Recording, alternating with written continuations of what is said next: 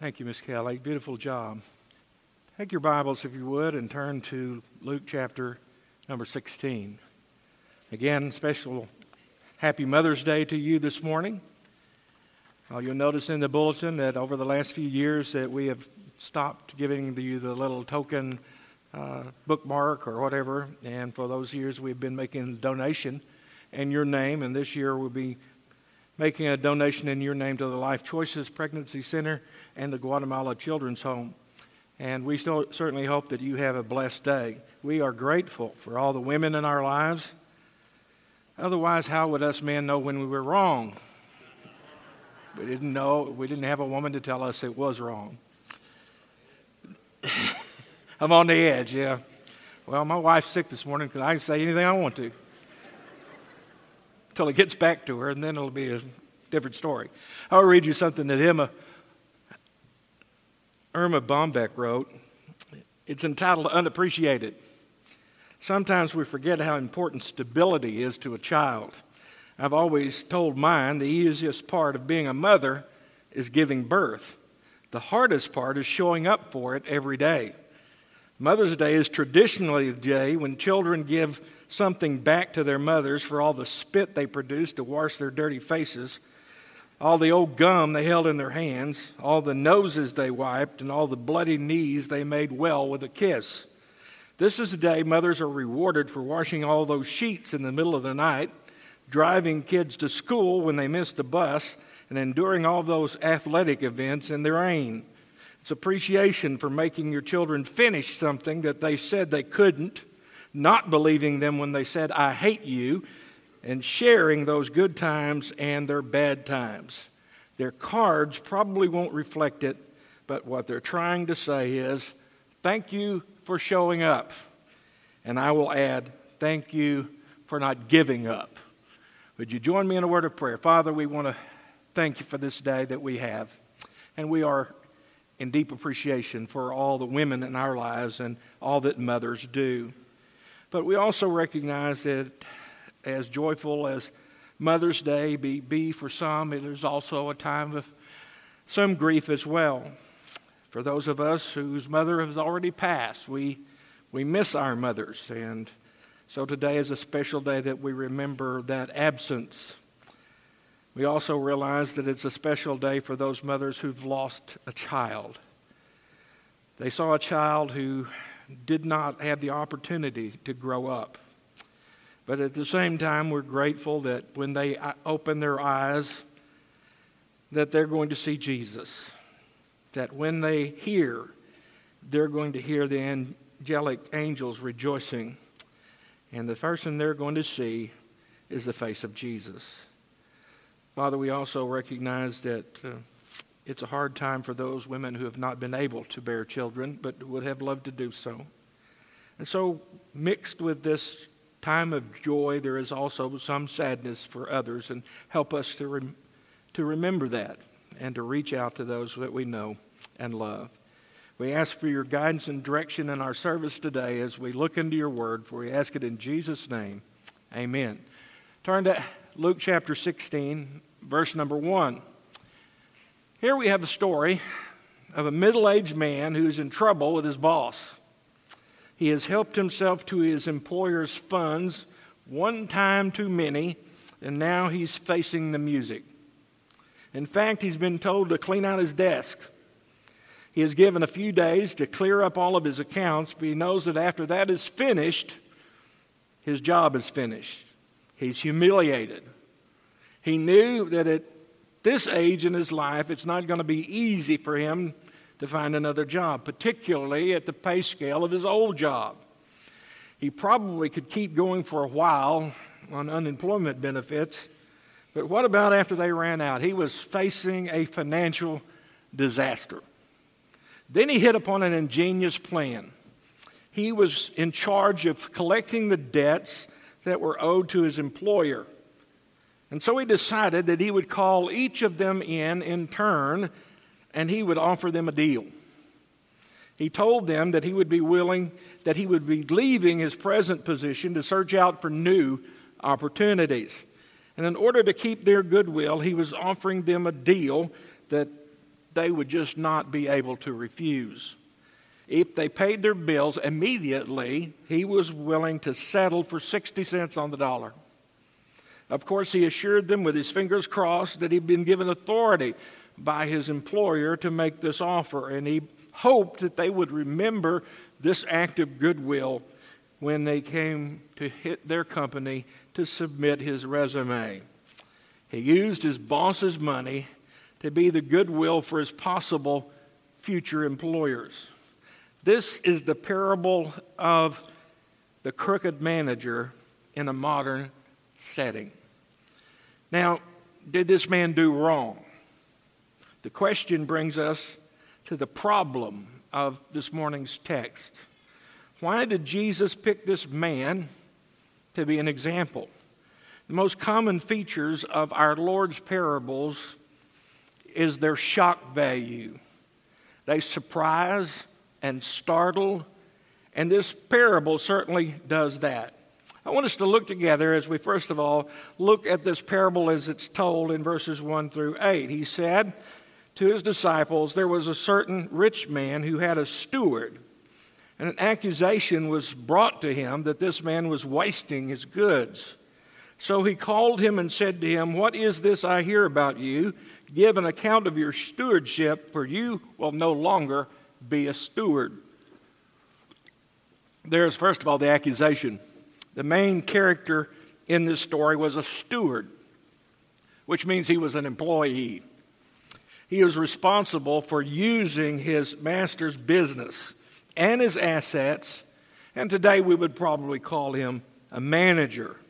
He is, of course, to use that which has been entrusted to him to further his master's interests, not his own. This man- manager was accused of wasting his master's possessions. It's interesting that the word that is used here by Jesus was also used to describe how the prodigal son had squandered the inheritance he had received from his father. Although we do not know exactly what this manager had done, it would seem that the temptation was too great for him, and he had begun to divert funds to his own purposes and pleasures. Apparently, the man is guilty. We know that by the way he reacts, and by secondly, that Jesus later describes him in verse 8 as the dishonest steward or manager. We see in verse 2 that confrontation, not surprisingly, it is not too long until the master finds out what he's doing. His master summons him and he asks him for an inventory of his goods and an audit of his books. In modern terms, he is told, Give me your records and clean out your desk. You're fired. But it does come as a shock to you, does it not, to consider that you are a steward? You are a steward. Nothing that you possess belongs to you. Everything you possess belongs to God. You do not own them, God does. In what respects, then, are Christian stewards? Obviously, as suggested by today's text, we are stewards of our material possessions. 1 Corinthians chapter 4 and verse 7 says, What makes you different from anyone else? And what do you have that you did not receive? And now, if you receive it, why do you boast as if you did not receive it? We are stewards of our material possessions. We are stewards of our time. Ephesians chapter 5 says in verse 15 See then that you walk circumspectly, not as fools, but as wise, redeeming the time because the days are evil. We are stewards of our time. We are also stewards of our gifts and abilities. 1 Peter 4:10 says as each one has received a gift, minister to one another as good stewards of the manifold grace of God. And we are stewards of the gospel. 1 Thessalonians 2 4 says, But as we have been approved by God to be entrusted with the gospel. Even so, we speak not as pleasing men, but God who tests our hearts. The man in the parable was in trouble. he had forgotten that stewardship involves not only responsibility and privilege, but it also involves accountability. Christians have a tendency to forget that one day an account will be given to the Lord. The apostle Paul warns all believers in 2 Corinthians 5:10, "For we must all appear before the judgment seat of Christ, that each one may receive the things in the body according to what he has done, whether good or bad." Now remember, that is not an evaluation of whether or not we are to be saved. That was determined by whether we have accepted the free gift of grace. It is not for salvation that he's talking about, but for rewards for faithfulness. Next, we look at the alternatives that he comes up with in verse 3 facing a future without position. The soon to be ex manager contemplates his options. We are told in verse 3 Then the steward said within himself, What shall I do? For my master is taking the stewardship away from me. I cannot dig and I am ashamed to beg. I have resolved what to do. And when I am put out of stewardship, they may receive me into their house. What was an out of work manager to do? As he contemplated his options, he came to the conclusion that he was not physically able to do manual labor and he was too proud to go on welfare. So he comes up with a scheme in verse number four. He develops a plan to put himself on good terms with those who owe money to his master, to provide himself with friends who would help him when he was unemployed. Verse 5 And so he called every one of his master's debtors to him and said to the first, How much do you owe my master? And he said, A hundred measures of oil. And so he said to him, Take your bill, sit down quickly, and write fifty. then another, how much do you owe? And so he said, A hundred measures of wheat. And he said to him, Take your bill and write 80. While he is still able, he makes some quick deals. For example, he offered one man a 50% discount, and another he offered a 20% discount. And he called every one of his master's debtors in, and he offered them a discount for immediate payment. Now, the commentators disagree on just how the manager went about creating this discount. Some speculate that he's merely giving up his commission on the transactions. One man in his book writes what the steward is probably doing is discounting the face value of the notes by suspending the interest charges. Since those charges are not legal, within the Jewish law, his master would have no ground of action against him. The debtors would accept the offer gladly. He therefore tied his master's hands effectively, staying within the bounds of legality, and ingratiated himself with people he wants to remember him kindly. How the manager went about giving that discount is not the point. Verse 8 is the commendation. In the first part of verse 8, Jesus gives the conclusion of the parable. Now, the disciples were probably waiting to hear how the crooked manager got what was coming to him. I think they were very surprised when Jesus said, So the master commended the unjust steward because he had dealt shrewdly.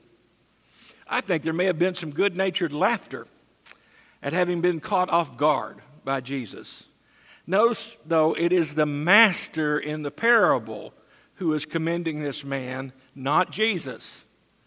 The master in this story does not say he is pleased by the steward's actions, but he is nonetheless impressed by his ingenuity.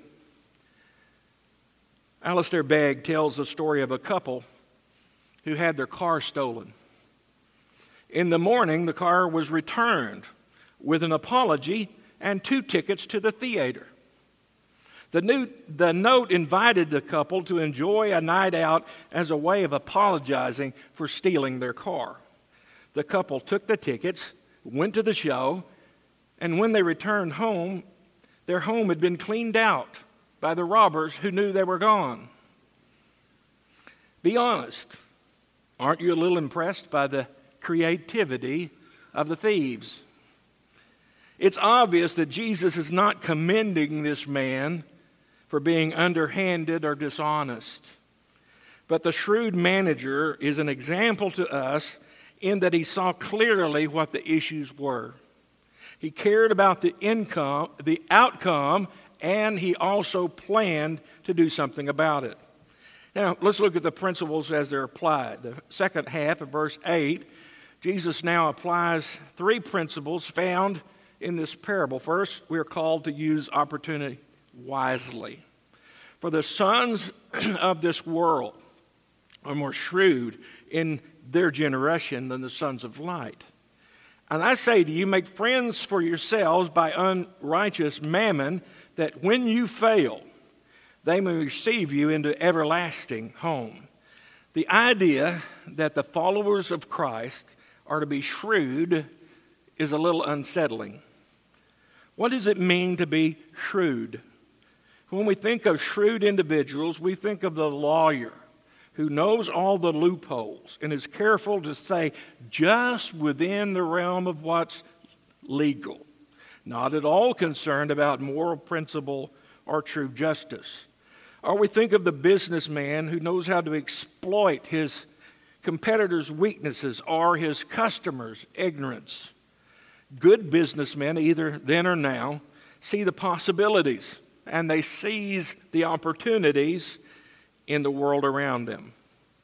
They are even willing to sacrifice present comfort for the prospect of future rewards on their investments. If only Christians were as eager and ingenious in our attempt to spread the gospel as the sons of the world are in spreading their agenda. It is, in fact, a call to action. The agents of darkness in the world have slowly, deliberately, and steadily dismantled the morals of the Bible. They have normalized people living together outside of marriage. They have made homosexuality a cause worth fighting for.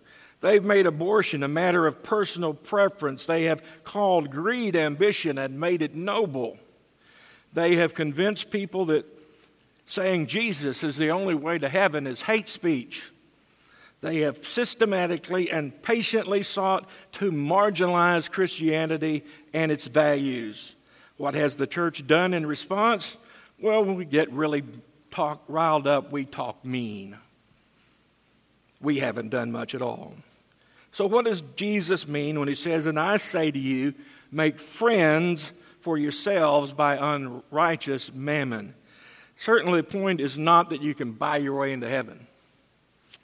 The only way to heaven is through faith in Jesus Christ, who paid the penalty for our sins on the cross. Yet, no doubt, you have heard many times you can't take it with you, but you can send it on ahead.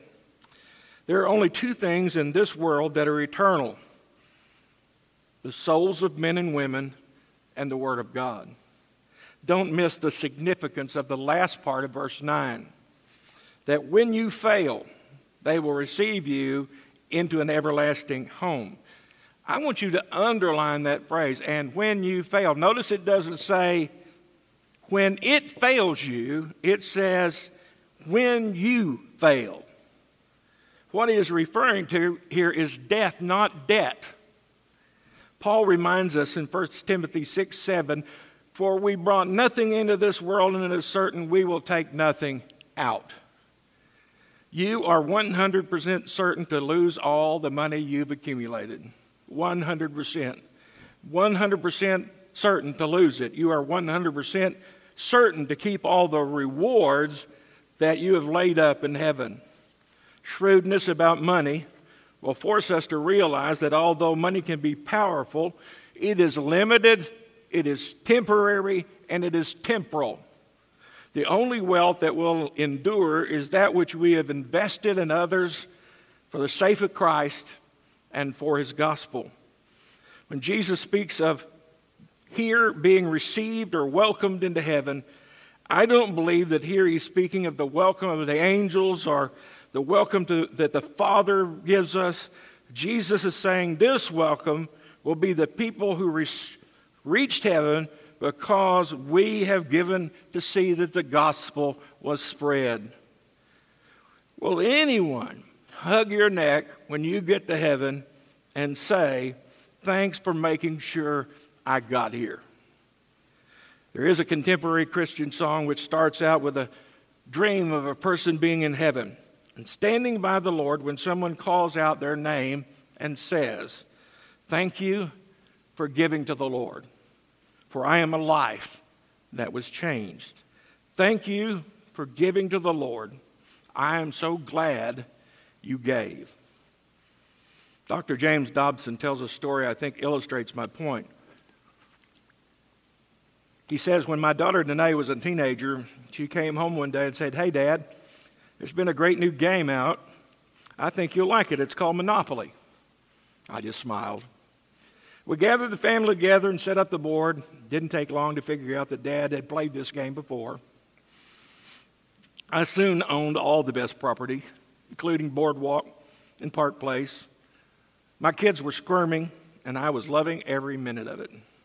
About midnight, I foreclosed on the last property and did a little victory dance.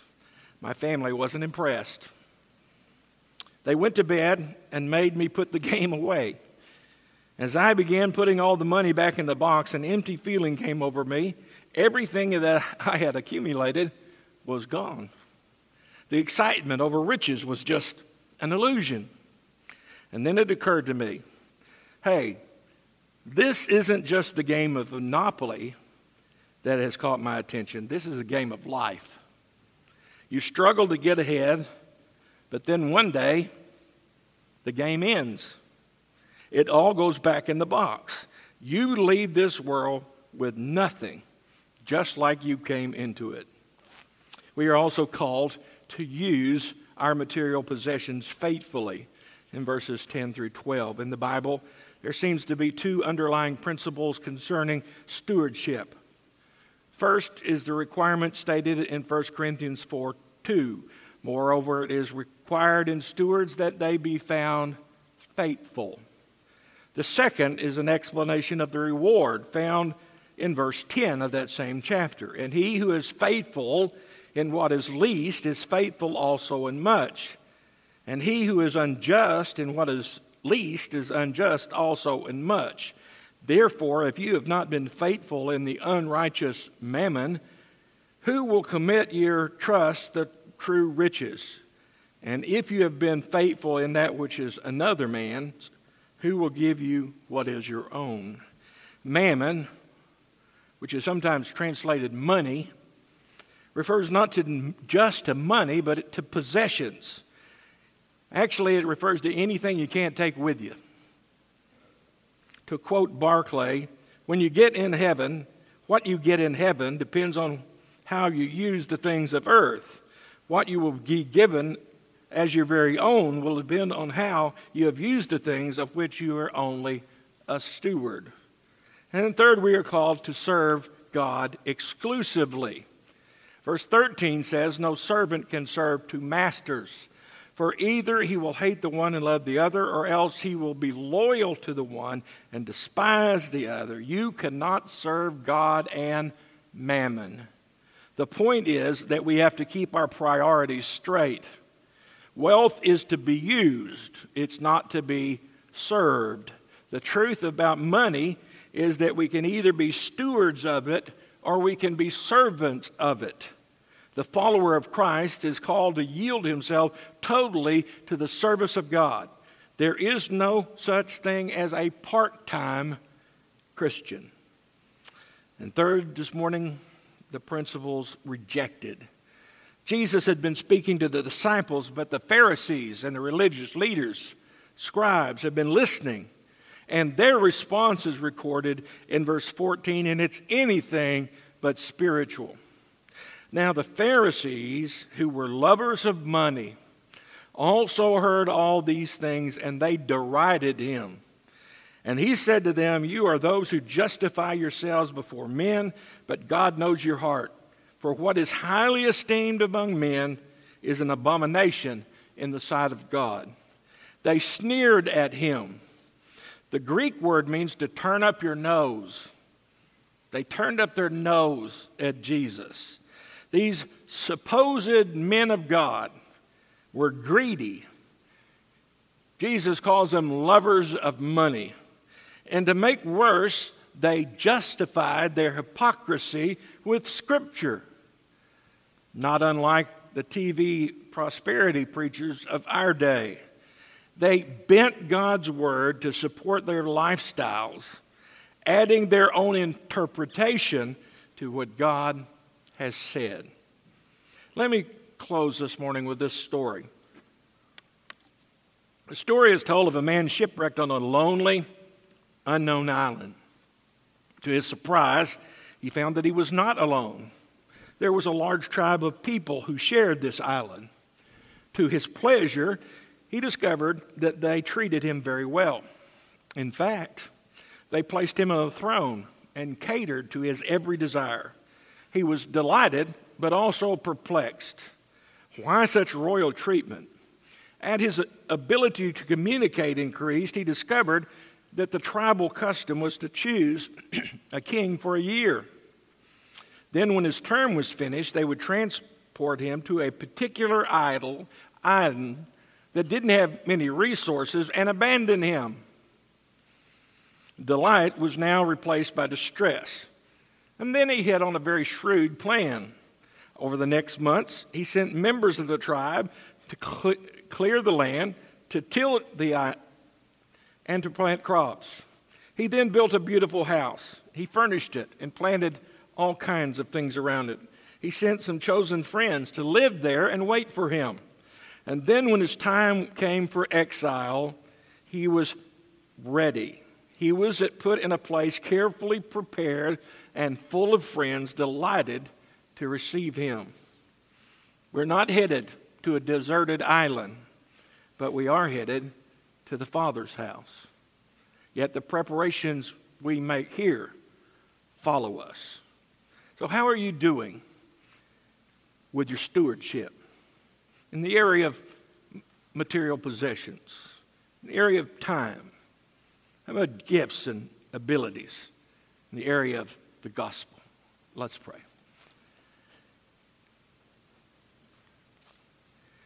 Father, it's so hard for us not to, to come to the point that we think that everything that we possess belongs to us and we forget that we are stewards, managers of what belongs to you.